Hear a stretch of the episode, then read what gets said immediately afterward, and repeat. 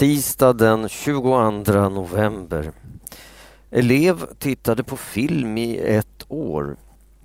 En elev med autism var inte med på undervisningen i sin skola i Eslöv.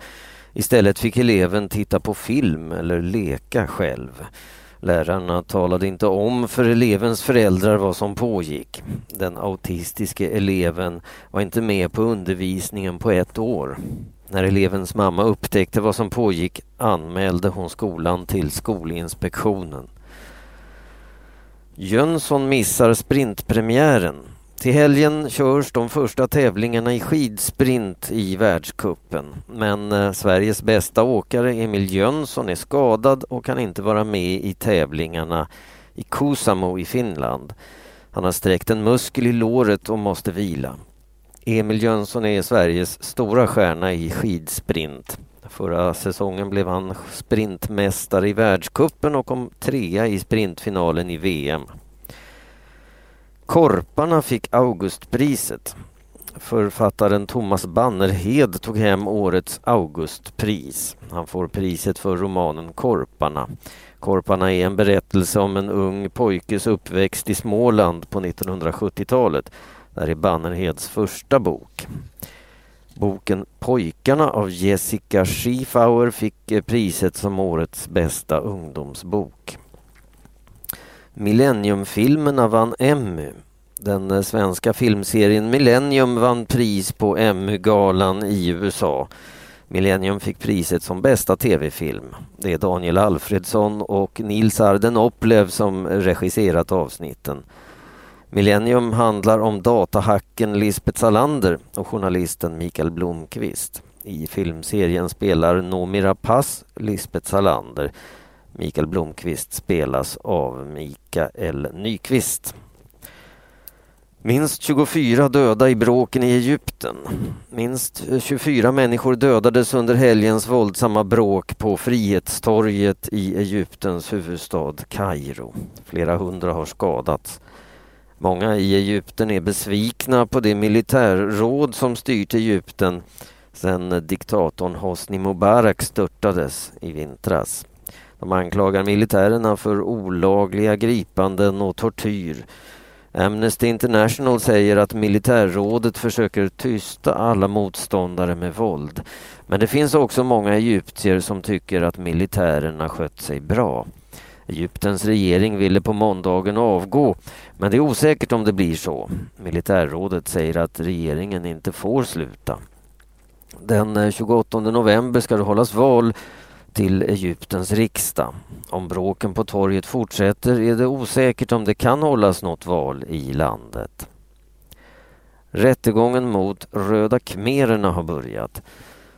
Det är mer än 30 år sedan kommunistledaren Pol Pot och de röda khmererna förlorade makten i landet Kambodja. Khmerernas styre i Kambodja var ett av de värsta som världen sett. Nästan en fjärdedel av människorna i Kambodja dog när khmererna hade makten i landet från 1975 till 1979. Många dog av svält och tvångsarbete. Andra torterades ihjäl i khmerernas fångläger. På måndagen började en rättegång mot några av männen som ledde de röda khmererna. Gengsaru, Kyosampan och Nuonchia är åtalade för folkmord, krigsbrott och brott mot mänskligheten. Åklagaren Che Liang sa att Kambodjas kommunistparti förvandlade landet till ett slavläger. Hon säger att 70 till 80 människor om dagen dog i arbetslägren. Tre franska kvinnor dömda för slöja. Tre kvinnor i Frankrike har dömts för att de haft på sig heltäckande slöja. De tre dömdes i en domstol i staden Nantes. De ska betala 140 euro i böter. Den 11 oktober 2011 införde Frankrike en lag som förbjuder människor att dölja sitt ansikte med slöja, huva eller mask. Det är första gången som någon döms med hjälp av den nya lagen. Ungern begär hjälp av EU och IMF. Den ekonomiska krisen har slagit till i ännu ett EU-land. Nu är det Ungern som fått problem med att få pengarna att räcka.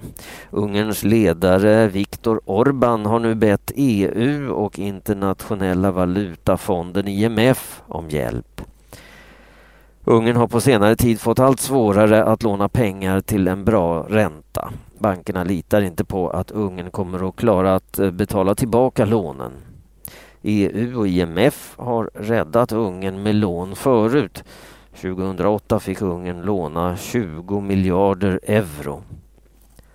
Vanvårdade fick en ursäkt.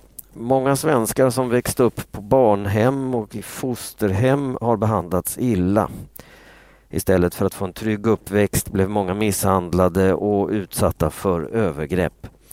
På måndagen fick de vanvårdade barnen en ursäkt från samhället.